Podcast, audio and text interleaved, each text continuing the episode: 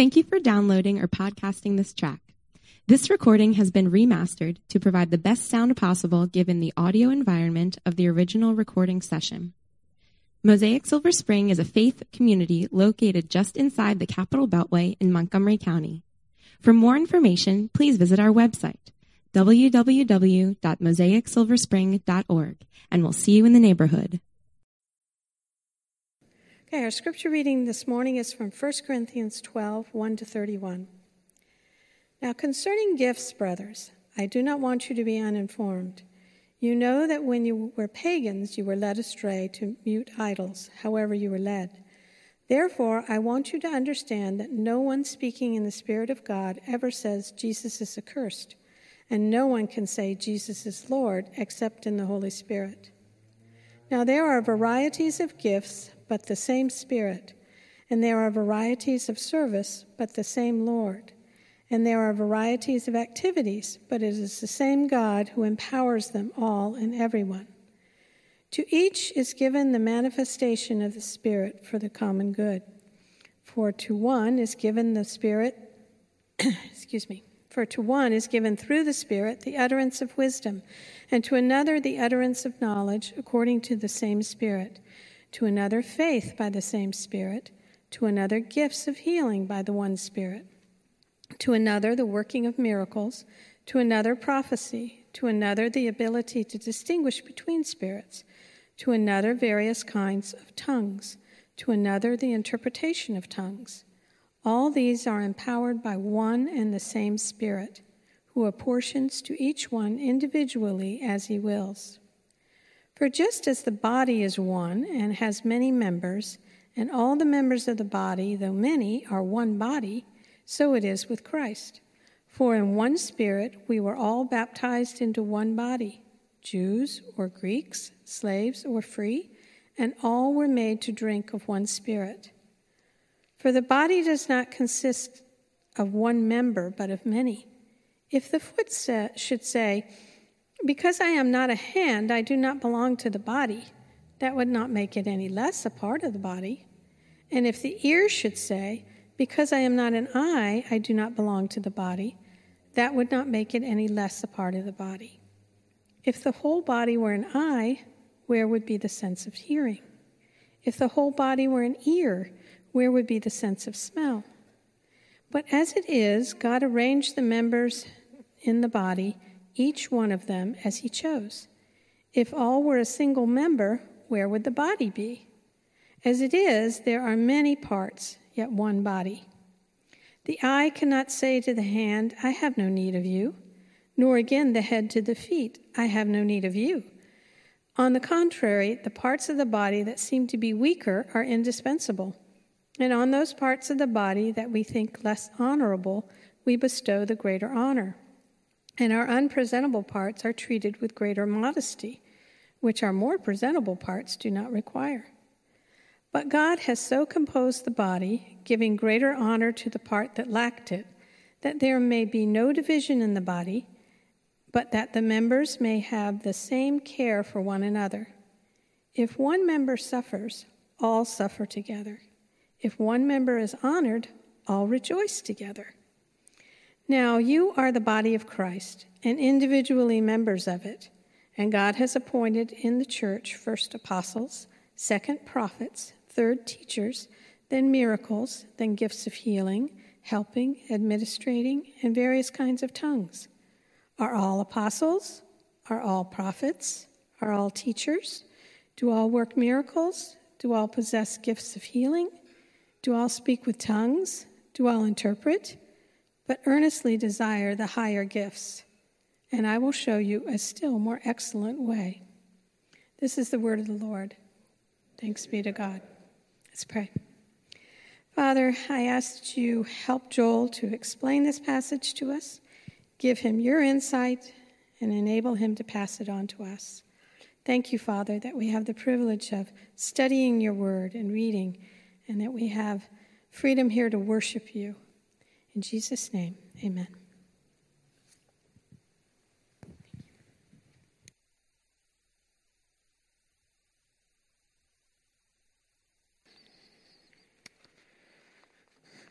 Amen. Thank you so much, Maggie. As a church, we have been going through a series called United Together in Christ. And uh, through this series, we, in the first week, looked at the value that God gives us as creator, that we are here as human beings because God has created us. And moreover, He has created us in His image. We're image bearers. There's value to that. It shapes how we interact with one another together. Then last week we looked at representation, as Dan alluded to earlier, about how sin and death impacts us and has an impact on our lives not only because of the decisions we individually make, but because of the things that work their way out in our community and in our families. Well, this morning, as we continue with this series, United Together with Christ, we're going to look at the reality of God given gifts, how they shape us as a family, how they shape us as one body. There is a television show that the uh, Australian Broadcasting Company has put together called Bluey. And uh, Bluey is a show about an Australian blue heeler family. Uh, it stars Bluey, uh, a, heeler puppy, uh, together with her sister Bingo. And uh, in the second season of Bluey, one of the problems, well, first, they start off in on a family kind of uh, fun day at the park. And so Bluey and Bingo, together with mom and dad, are there at the park and they're on the seesaw and everything is great. But then, as dads can sometimes do, the dad gets on the seesaw and refuses to move. He says, No, you'll have to figure it out. And so Bluey and Bingo are left uh, on the top side of a seesaw, uh, working together to figure out how it is they get the dad off. They ask him, no, he won't move. They try to push him, and he's like, oh, thanks a lot for the massage, but I'm not moving. Uh, and so they have to figure it out. And as the seesaw episode unpacks, uh, Bluey together with Bingo, they go to Chloe, the Dalmatian, and Coco and Snickers, and they start to try to load up. And uh, they're going out to their friends in the park to try to figure out how can we get enough weight to move our dad off the seesaw. What, uh, in, in one sense, is an individual problem because it was just Bluey and then it was just Bingo on the seesaw. It, it, they invite the community to try to figure this out.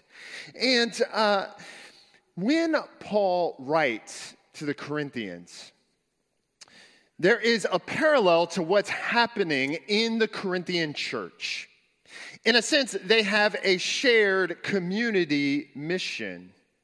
But when members of the church realize that they have certain spiritual gifts, they begin to think of themselves a bit too high and mighty to participate in things like helping out on the seesaw.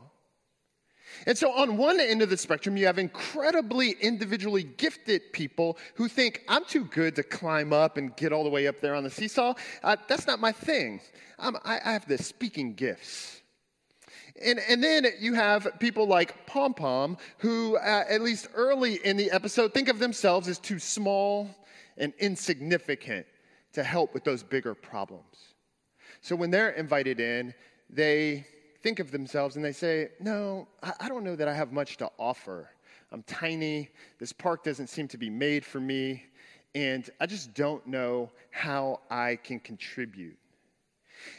And that is the church context that Paul is trying to write to help the Christians in this city of Corinth, a global city in the first century world, to begin to understand what it looks like for spiritual gifts to work their way out into the family. What does it look like for people to be united together to Christ? What does it look like to enjoy gifts like tongues and prophecy and the ability to make known the reality of Jesus' resurrection alongside gifts like serving and administrating, Gifts like wisdom, where you exercise discernment and can understand how complex things work together. What does it look like for that whole group of gifts to function together as part of one body? And that's what Paul is writing in this section to address. And if I could summarize it for you, so if you walk away with kind of this main point this morning, it would be that spiritual gifts are from God given to all of his people for the good of loving one another. Spiritual gifts are from God, given to all of his people for the good of loving one another.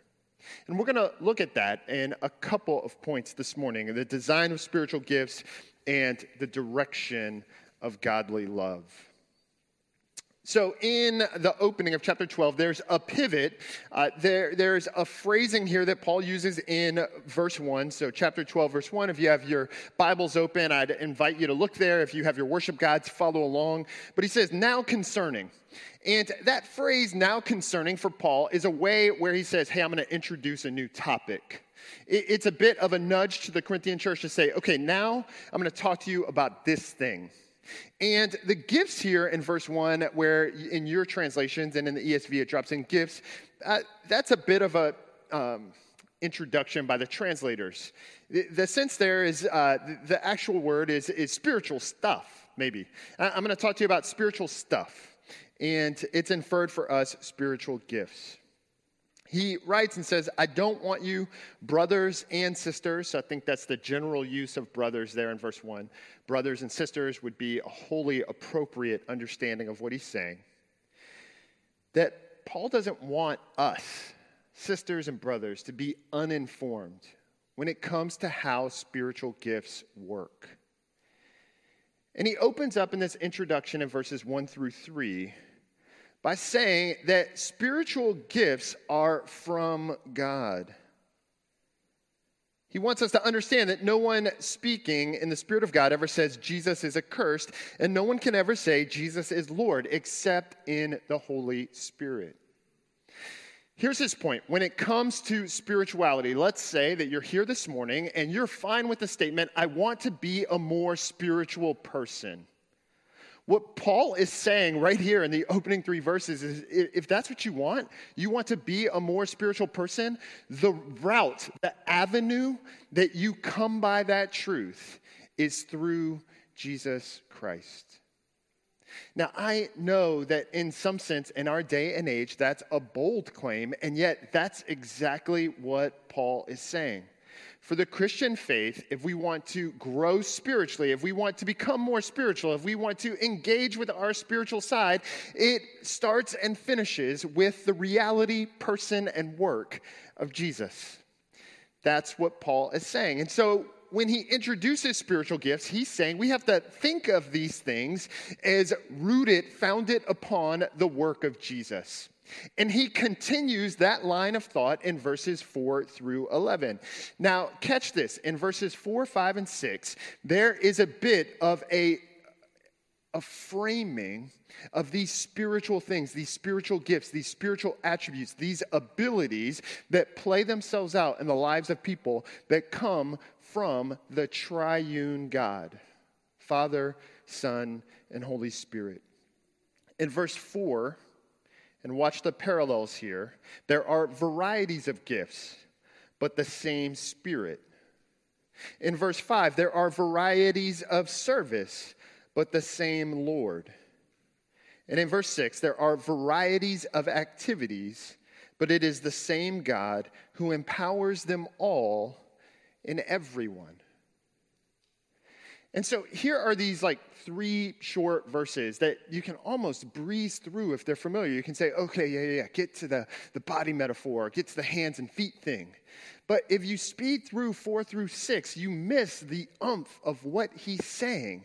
Spiritual gifts are designed by God for his people. And not just any God in this vague, ethereal kind of way, but the triune God Father, Son, Holy Spirit for all of his people.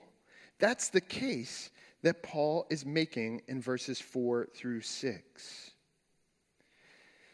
And so, while even the language of gifts, this idea of something that we receive, something uh, that isn't deserved, something that isn't earned, something that we haven't worked hard to produce. There's this nod toward grace.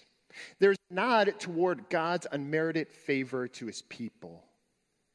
This idea that part of how we think about the origin of where our gifts come from and how we come by them should be rooted not only in God as creator, and not only as God as redeemer, but God as the gift giver for his people, the gracious one who builds us up and empowers us. That's what Paul is going after. And so you are likely a gifted person.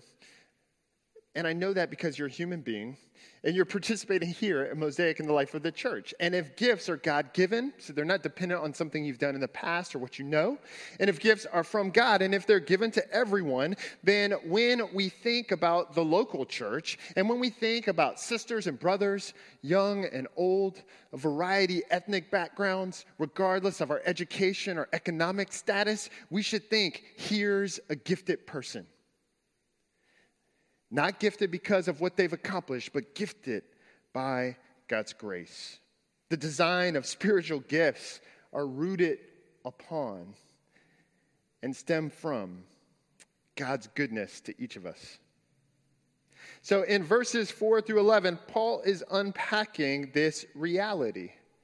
And then, as he continues on in verses 12 through 31, he uses a metaphor of the body to talk about how the design of spiritual gifts comes to bear in the life. What does that look like lived out? Uh, how can we live with these gifts? And I would call this the direction of godly love. So he introduces in verse 12 this metaphor of one body and uh, he acknowledges that there is some unity and diversity. So we are one body, but we are various members. We are in one spirit, and we were all baptized into one body, but that's Jews and Greeks, slaves or free. We were all made to drink from one spirit. Paul is talking about the Christian church not uh, merely as a similarly arranged demographic of people who've been put together as some organization for a cause, but as people from different walks of lives, with different backgrounds, with different families and histories, who have turned to Jesus in faith, have been baptized into one body have had one spirit poured out into their lives. And so when we think about the church, we can look to one another as members of the same body. A unity, one body, made up of a diversity, different parts, different backgrounds. And so for Paul, he unpacks this to show that uh, we have unity. And he goes on in verses 14 through 20 to talk about how uh, a body that was made up just of hands was just one giant hand. That would be weird. We wouldn't really recognize that as a body. Or uh, a body that was just a giant ear uh, wouldn't really be a body. He's saying, no, it's all of these various parts that you actually think this makes up the one body. And then he goes on in verses 21 through 31 to touch on uh, the pride aspect for how we think about that unity and diversity. He says, So, okay, if the one body is made up of many parts and we're united together in Christ, then we shouldn't think of one part as making up the whole body. Uh, we need each other in the midst of our differences, in the joy of our diversity, to make up the health of that one body. But Paul writes to discourage a sense of pridefulness, a sense of debate about which part of the body is better, which part of the body is more valuable. This is what was happening in the Corinthian church, where some people uh, who had speaking gifts, they thought, well, we have the real gifts. And everybody else, yeah, yeah, yeah, they have gifts, but they're not speaking gifts. And uh, they begin to separate themselves, to elevate themselves, to say they're speaking gifts, uh, tongues, prophecy, and then there's everything else. Now, surely this can't be too far from what life looks like for you. Hopefully, not in your experience at Mosaic Silver Spring, but in various workplaces and in organizations. There is always this lean toward distinguishing why you are the most valuable part of that organization. When I was in the military, there was a division of uh, the combat arms people, the people who did the fighting, the combat support people, so the people who would kind of support them on the front lines, and the combat service support, uh, the people who were a bit more distant, who provided all the logistics to make them happen. Now, in reality, all three of those things are necessary parts for any sort of functioning military. But what would happen is there was often uh, this sort of tiering of who's most important. And that's not unique to the Army or the military. Uh, that happens in healthcare. Uh, just ask a doctor and then ask a nurse who's the most important part of your healthcare team. My guess is you may get different answers, right? Uh, and, and so um, this is what is working out, but it's happening in the church. And so Paul's writing to warn them to say, yeah, that's not actually how churches work. That's not how we can think about it together. To give you an illustration, uh, imagine if we had a giant dinner and we broke up who was bringing things, right? Uh, one person's going to bring a meat dish, another person's bringing the rice, another person is going to bring beer or wine, another person non alcoholic drinks, uh, another person a vegetable dish, another person fruit, uh, an appetizer, some desserts, right? And it's the diversity of these dishes when we all show up and bring them together that's what makes it the dinner but imagine if one person, uh, let's just say with the meat dish, is sitting in their car. And they're either thinking, oh, can you smell that meat dish? Let me get a picture of this. Ah, it's so good. Let me, let me take a few more pictures of this. And they just hang out in their car with the smell of the dish wafting through their vehicle as they reflect on how amazing uh, the craftsmanship of this dish went. They send texts to their friends. You, you want to share the recipe of what I did here? And uh, they know the ins and outs of this dish. Uh, but as amazing as that dish may be, and as fair enough, the dish may look amazing. That dish in that one person's car doesn't make a dinner party, right? So, as, as much as they're enjoying it in that moment in their car, and as much as they think this is probably going to be the best dish that's there, by the nature of excluding it from the party, they're failing to actually participate in what this dinner party is supposed to be. This is the pride that Paul is writing to warn people against when it comes to spiritual gifts.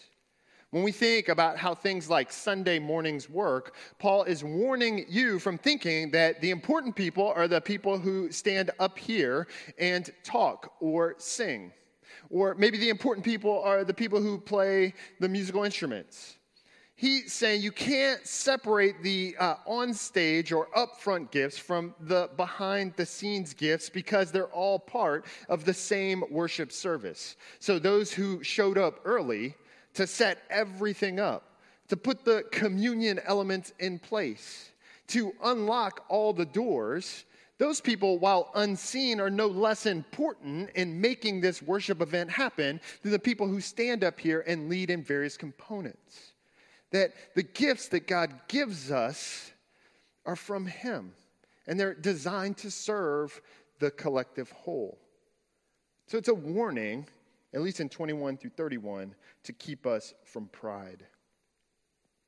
Now, on the 12 through 20 piece, I want to talk just for a moment about one of the realities that we face here and now in Montgomery County in our time and place.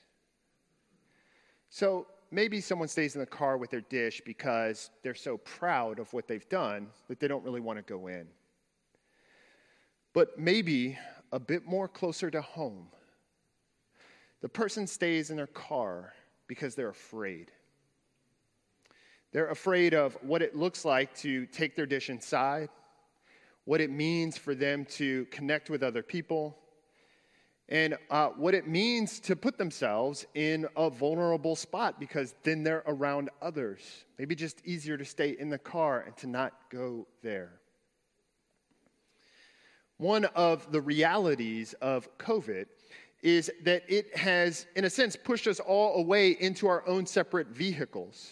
And so that now, as we move to a time to regather together in worship, to use our gifts to serve and care for one another, one of the largest barriers that our church, along with many other churches, is going to face is the fear that comes with being together again. And I don't think that we have to ignore that or set that aside. I think Paul's instructions here in 1 Corinthians gives us an appreciation of the unity and diversity of the gifts that he gives to the full church. And so he calls us, even in the midst of our fear of regathering together with others, he calls us to understand our gifts, to, to not belittle them or make them insignificant as if uh, it doesn't matter to that larger thing. I, I'll, just stay apart and I'll just stay separate Paul is writing to say, no, no, no, no. That's like saying you want a body just with a giant ear or just with a giant hand. That every part of the body makes up the whole. And so uh, no part can say, I'm so unimportant or so unnecessary that I don't need to engage. I think the fear of regathering is going to be a very real thing for all of us at different levels. And a healthy view of our gifts, not as something to be used individually or not as something to just be enjoyed in isolation, but as something that God has actually called us to use to care for and to serve others as part of a larger body can help us to find the motivation to regather. The motivation to worship together, the motivation to give of ourselves to help serve and love others. Now, I know that that can be a big ask.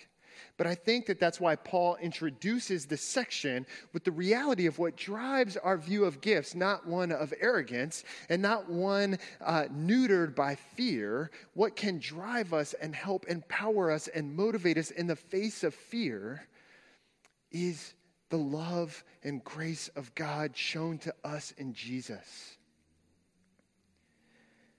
Jesus had lots of reasons when the Father asked him to take on humanity and to live faithfully and obediently and still give his life to the point of death on the cross. And yet, Jesus, in this moment of turmoil in the Garden of Gethsemane, said, But not my will, your will be done. Jesus can serve as an example of faithfulness, not only as the source of gifts, but as the standard for living out our gifts in community. That is one of the ways that we can uh, be motivated, that we can look for hope in the face of fear. We can cling tightly to Jesus and follow his lead in giving of himself for the love and care of others. That's the driving motivation. It's not just to get back together, it's not just to check a religious box. God has graciously given us gifts, not just for ourselves to be enjoyed in isolation, but for the building up and care for our communities. That's what it looks like to follow the direction of godly love the mission that we have as a church to uh, hear from God, to receive His good gifts, and to live them out and make them known in our community. That as we do that, Mosaic Silver Spring has to be reminded of where our source of these gifts come from. They're not something that are self generated, but they are from God Himself we can be encouraged that it is God who supplies these gifts. So, uh, no matter how young you are or how old you are, it is God who gives them to us. And we can look for strength in the standard that Jesus has set in using his gifts for love and care for others. We can follow his lead as Paul calls us to in verse 7 to each is given the manifestation of the Spirit for the common good. we can see how that worked out for Jesus himself, and then we can explore creatively and together what it looks like to use our gifts to work out for the common good. In all of this, looking to God as the source of our gifts, trusting that it is God's gracious supply of gifts, the reason why we have them, so no need to fight over them or to think we're insignificant, and then to follow Jesus' pattern as the standard of love. That's what it looks like for us to think about spiritual gifts, united together in Jesus for the love and care, not only for our community here at Mosaic, but for our neighborhoods large. He strengthened us to that end. Whether in the challenge of our own pridefulness or the encouragement and strengthening of our hearts in the face of fear, let's look to Jesus together with the gifts that God has given. Let me pray. Our Father in heaven, we ask that you will watch over us, and that as we as a community work through the coming weeks and months, as we think through what it looks like for us to love and care for one another, please keep us from pride and thinking that uh, some have gifts and, and so they're just at a different spiritual level. Keep us from being paralyzed by fear thinking that our gifts are so insignificant as they don't do anything, or that we can enjoy them in isolation. But rather, God, let us be strengthened by you to love and care for one another in the days and weeks ahead. We ask in Jesus' name. Amen.